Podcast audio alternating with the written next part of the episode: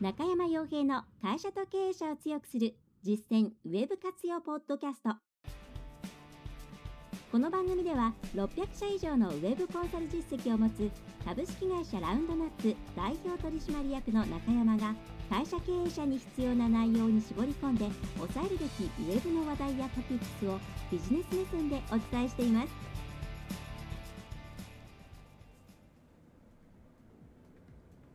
皆さんこんにちは。ラウンドナップコンサルティングの中山です。それでは本日も会社と経営者を強くする実践ウェブ活用ポッドキャストを始めていきたいと思いますので、ぜひとも最後までお聞きいただければと思います。さて、今回はですね、中小企業、小規模事業者の方々がツールの導入、まあ、様々なツールがあると思うんですけれども、ウェブ関連のツールもそうですし、業務効率化のための アイティー 系のツールですね、そういったものも含めてそれを導入していくというところを考えたときに、こういうところに気をつけなくてはいけない、それからこういうところがですねきちんとしてないとうまくいかないというところをお伝えできればと思います。で、今回この内容にしようかなと思った理由は アイティー メディアさんの記事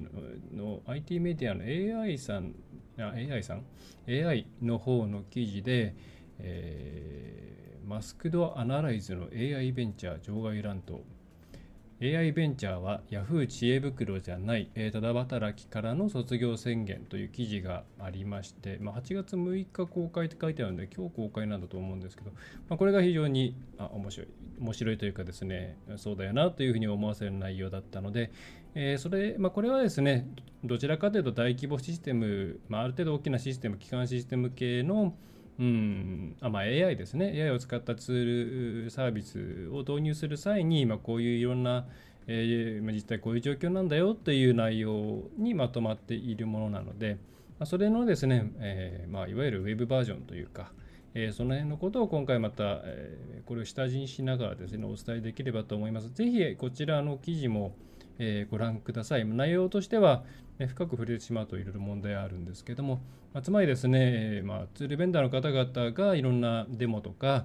うん、相談とか、えー、プレゼンをしても、まあ、いろいろな何ていうんですかね問題があって結局ただ働きになってしまっていて、まあ、その結果いろんなしわ寄せが来ているとかそういう内容になっているんで、まあえー、じゃあそれに対してこういうことをしたらいいんじゃないですかっていうような内容になっています。ぜひこちらもですね、うんまあこれ多分業界で働く方にとってはもうあるあると言いますか、うん、そうだよねという内容になっています。で、これをちょっとまああの中小 エーアイ のツールを中小これを聞いている方々が積極的に入れていくかというと、まあそういう段階ではないと思いますので、そうではなくて一般的な本当に、えー、ま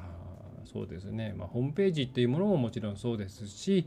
シーアールエム、顧客管理システムであるとか、営業支援システム エスエフエー とか、それからそのマーケティングとかに関しても分析ツールとか、なんか新しいものですよね。あとは アイティー で業務効率化をするとか、そういう中小企業の方々も普通に使うことができるようなツール、それを導入する際に一体どういうことに気をつけていかなければならないのかということをお伝えします。はい、でえー、まずですね、えー、一番取ってはいけない態度というのが何かっていうと、ウェブとか アイティー とかっていうのはよくわからないから専門家の人に教えてもらってそれで決めようっていうことでとりあえず人を呼んでしまうという対応ですね。はい。で、これ何が問題かっていうと、これはあのツール、まあ、そのサービスをてサービス提供者の方々が辛いとかそういうところは一旦置いておいて、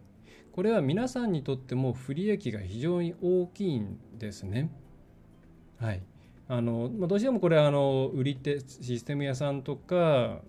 まあ、ホームページウェブ内のツール屋さんとかそっちの目線で書かれた内容をが多いんで、まあ、そっちの話なのかと思われるかもしれないんですけれども、そうではなくて実は皆さんにとっても不利益が大きいんですね。はい、でそれは大きくふたつの、うんまあ、ふたつあります。はい、でひとつめは、うん、この業界はツールとかサービスの導入とかっていうその業界全体の費用がなかなか、まあ、そのツールを使う費用とか導入費用とか初期費用とかがなかなかですね、えー、下がっていかない、まあ、昔に比べれば落ちてきたとも言えるんですけれども、下がっていかないっていう状況を作り出しているのはこういう状況だからです。そのとりあえず相談して専門家の人に教えてもらって、そしてまあ自分たちで検討して決めようと、はい、このこれを皆さん皆さんというか中小企業全体がえー、それを当たり前だと思っていればいるほど、どんどんむしろ高くなっていきます。なんでかっていうと、ツールとかサービスを提供している会社っていうのは、まあえーまあ、どちらかというと多分増加傾向にあると思うんですね。でそうすると比較検討っていうものはどんどんどんどんされ続けるわけで、また、まあ、そんなにこの違いのわからないようなツールもどんどん増えていくわけです。そうするとどうなるかっていうと、当然、うん、売上を上げるために、まあ、あるいはその企業さんに役立ちたいっていう気持ちですね、えー、のために、まあ、何かこう相談をされたらきちんともちゃんと資料を作って説明して、相手の話を聞いて、で、えー、じゃあこういうふうに使ってみたらいかがですかっていうような提案をまあ作り上げる、そういうことをえーね、ちゃんとした業会社さんだったらつく頑張って作るわけなんですけれども、えー、それには当然人件費であるとか、えー、そういったものがかかっているわけなんですね、はい、でこういったものがどんどん無駄になっていけばなっていくほど、どこにそのしわ寄せがいくかっていうと、ツールの使用費とかサービスの使用費とか導入費の部分になっていくわけです。当然それは中で吸収できるものではないので、薄く広く全体にコストを散らしていくしかないわけですね。つまり無理とか無駄とか無駄っていうものがどこにしわ寄せいくかっていうと、結局皆さんの方に返ってくるんですね、はい、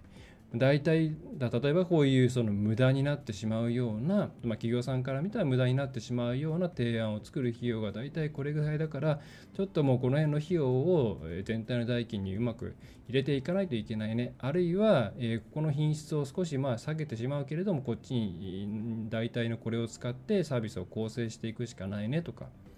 皆さんが受け取るものの、うん、費用に対する効果っていうものがどんどん落ちていってしまう。それは業界全体として、えー、そういう無駄をですね、気軽に作ってしまうような、うん、状況になっているからなんですよね。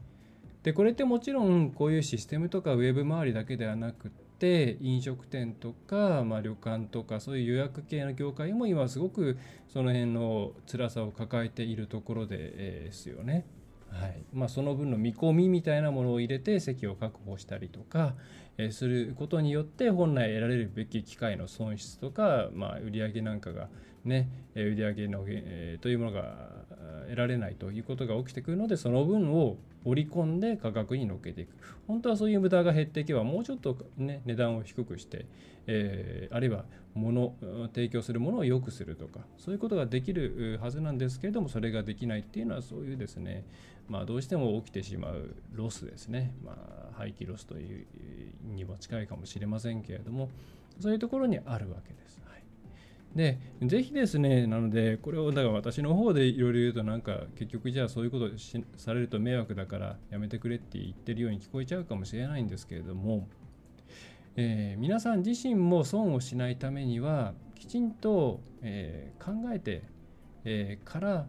えー、依頼をする、その提案してもらうようにする、あるいは提案自体も、まあ、有料っていう文化になってしまっていいんじゃないかなというふうに思います。本当に提案を作るっていうのは、診断したりとかさまざまなことをやっぱり本気であればそれだけしてくる。同じ資料を持ってきてポンと渡されて通り一遍の話をされる、それだけでも人件費かかるんですし、えー、それに合わせてよくわかんないからそうあの話を聞きに来てくれっていうのは一番悩むんですよね。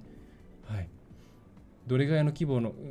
案件かもわからないし、何を求められるかもわからないしというと、やっぱりいろいろ準備していったりとか、えーまあ、その準備していくものもそのうちの じゅっパーセント ぐらいしか実際使わなかったりとか、事前にいろんなことが分かっていればその部分にフォーカスした内容のプレゼンができたのになっていうことになったりとかっていうふうに、非常に無理無駄無駄が発生してしまうので、えー、これは発注側としても、えー雰囲気を、雰囲気というか流れを変えていかないとですね、皆さんにとって本当に損な時代にどんどんどんどん入っていってしまいます。はい、という割とまあコストとかそういう面の話がいっこありますね。はい、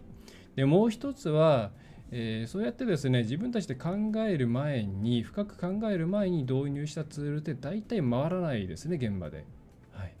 あのサービスとかツールっていうものをうんなんかですねこう勝手に動いてくれる魔法の機械にどうしても思ってしまう。それはなんか分かるんですけれども実際動かないですね。はい、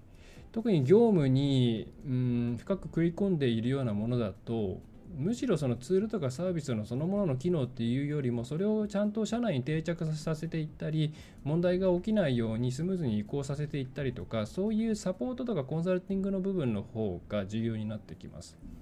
うん、で、えー、そういったサポートとかコンサルとかコンサルティングの質が上がっていけばいくほど皆さんが安心して使い続けることができてちゃんとそこで当初の目的である、まあ、販売促進であったり業務効率化とかそういうものが達成できる、えー、わけなんですよね。でそれを全部省いて、えー、自分たちで分かんないからということで全部丸投げして相談しちゃったりしてそれで導入したりすると何が起こるかっていうと当然あの皆さんが一番会社の中のことは分かるわけなんですよね。外の人がバーッと見て皆さんよりよく分かるかって言ったら分かんないです。はい、でじゃあ分かるようにするにはどうしたらいいかって言ったらもうお金をすごく払ってなんか会社の中に行っていっぱいヒアリングして回ってもらったりしてでそれでまあ会社の中の人間に皆さんの中の誰かに代わって社内のいろんなことを調査して調整してで仕様を作りかを固めて導入の仕方を考えてインストラクション教育なんかをしてで入れるっていうふうにまあすごくコストがかかるやり方をするっていうことになります。はい、まあ、それでいいんだったらそれでいいんですけれども、はい、まあ、そうじゃなくてねえー、なんかとりあえず入れればうまく回っていくんじゃないかということでじゃあとりあえず話聞いてみようという形にすると、まあ、大体ですね、えー、まあそういうことをする費用は用意されていないっていうことが多いですからまあなんか入れたんだけれどもにかげつぐらいでもう使うのをやめちゃったみたいなですねそういうことになっちゃうわけです。でものすごい、まあ、お互いにとって損っていう形になります。はい、でじゃあその時に皆さんには何をしてほしいかっていうと分かんないのは承知です。その何か問題を解決したいという問題はあるんだけど分かっているんだけれどもそれをどういうふうに解決したらいいか分かんないっていうのは、まあ、どこもそうですね。でもそこでいきなり諦めるのではなくって、えー、自分たちでちゃんとそれを、えー、じゃあ今どういう仕組みになっていて何が問題で自分たちは何をどうしたいのかということを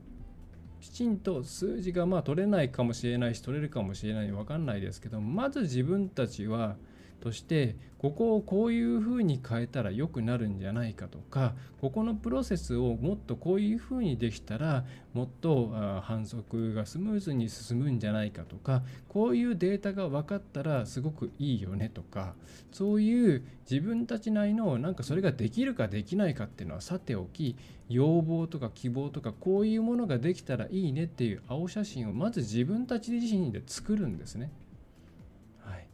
それをね、でそれがそれを持ってこれを実現するにはどれくらいかかりますか、どんなツールが必要ですか、えー、御社のツールで、えー、はマッチしますかっていうふうに相談していくのがいいです。でなんでかっていうとそうすると実際に回り始めた時に自分たちが検討してきたっていうすでに、え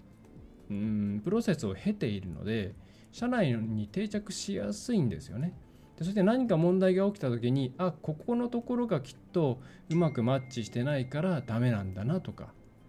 そういうことがやっぱりその自分たちで考えたプロセスがあるとすごく浮かんで自分たちの中で改善活動なんかも行えるようになってきます。で導入後に何か問題が起きた時に社員同士でアドバイスし合って解決することができるようになったり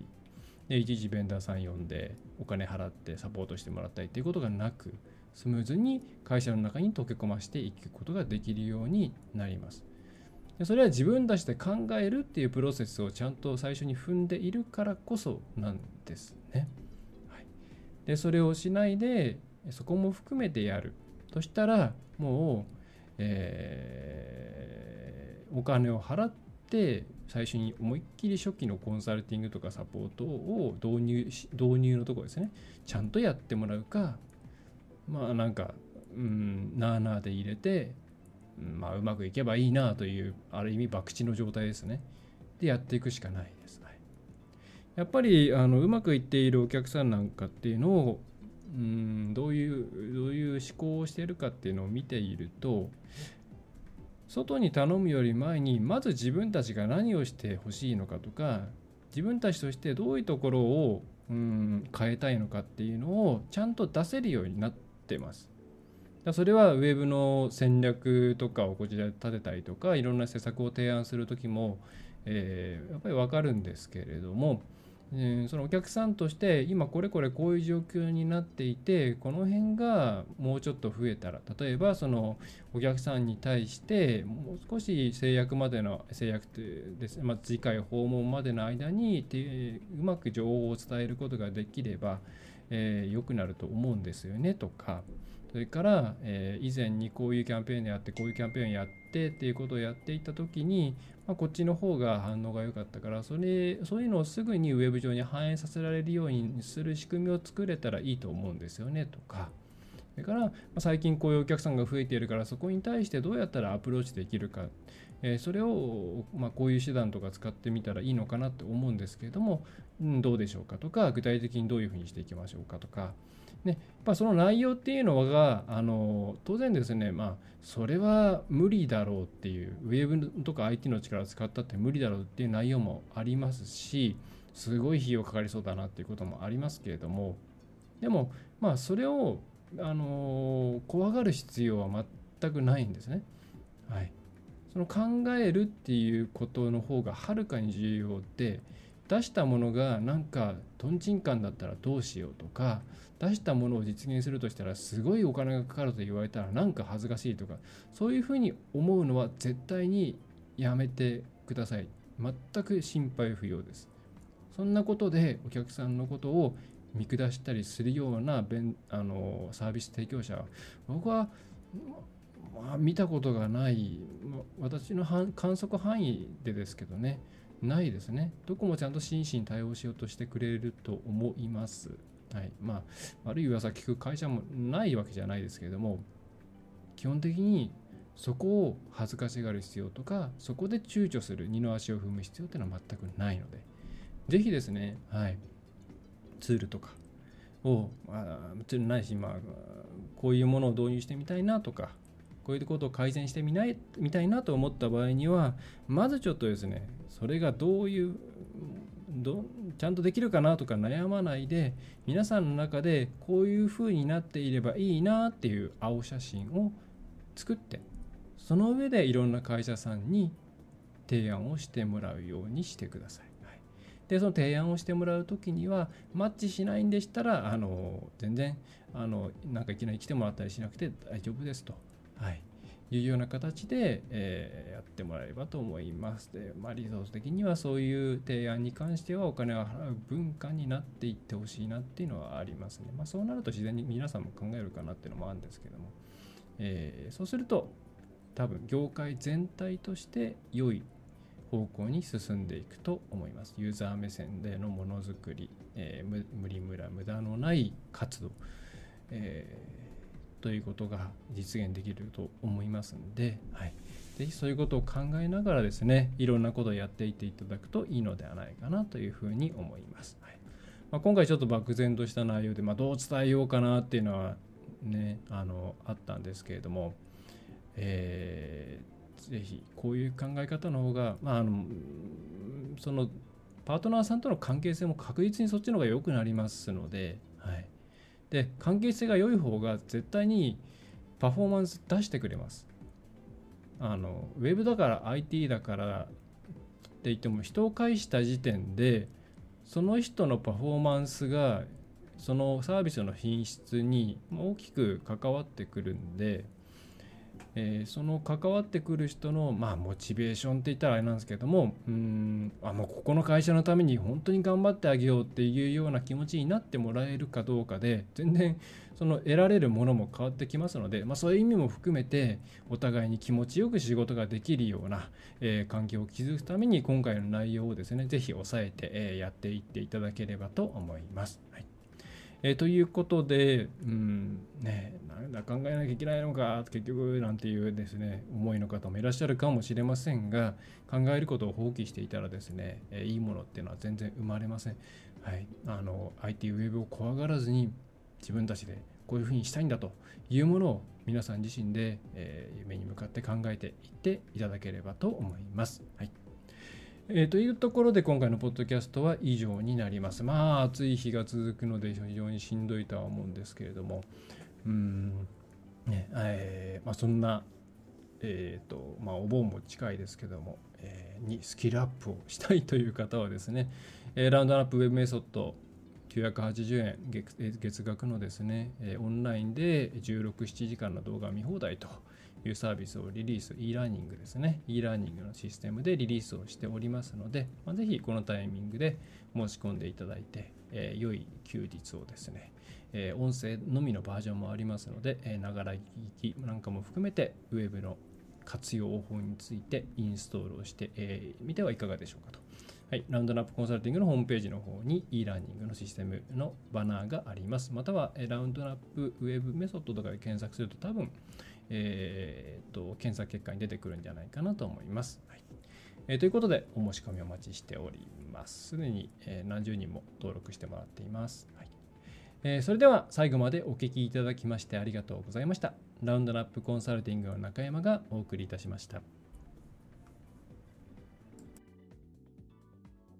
今回の内容はいかがでしたでしょうか。ぜひご質問やご感想をラウンドナップコンサルティングのポッドキャスト質問フォームからお寄せください。お待ちしております。またホームページにてたくさんの情報を配信していますので、ぜひブログ、メールマガジン、郵送ニュースレターや各種資料 ピーディーエフ もご覧ください。この世からウェブを活用できない会社をゼロにするを理念とする株式会社ラウンドナップがお送りいたしました。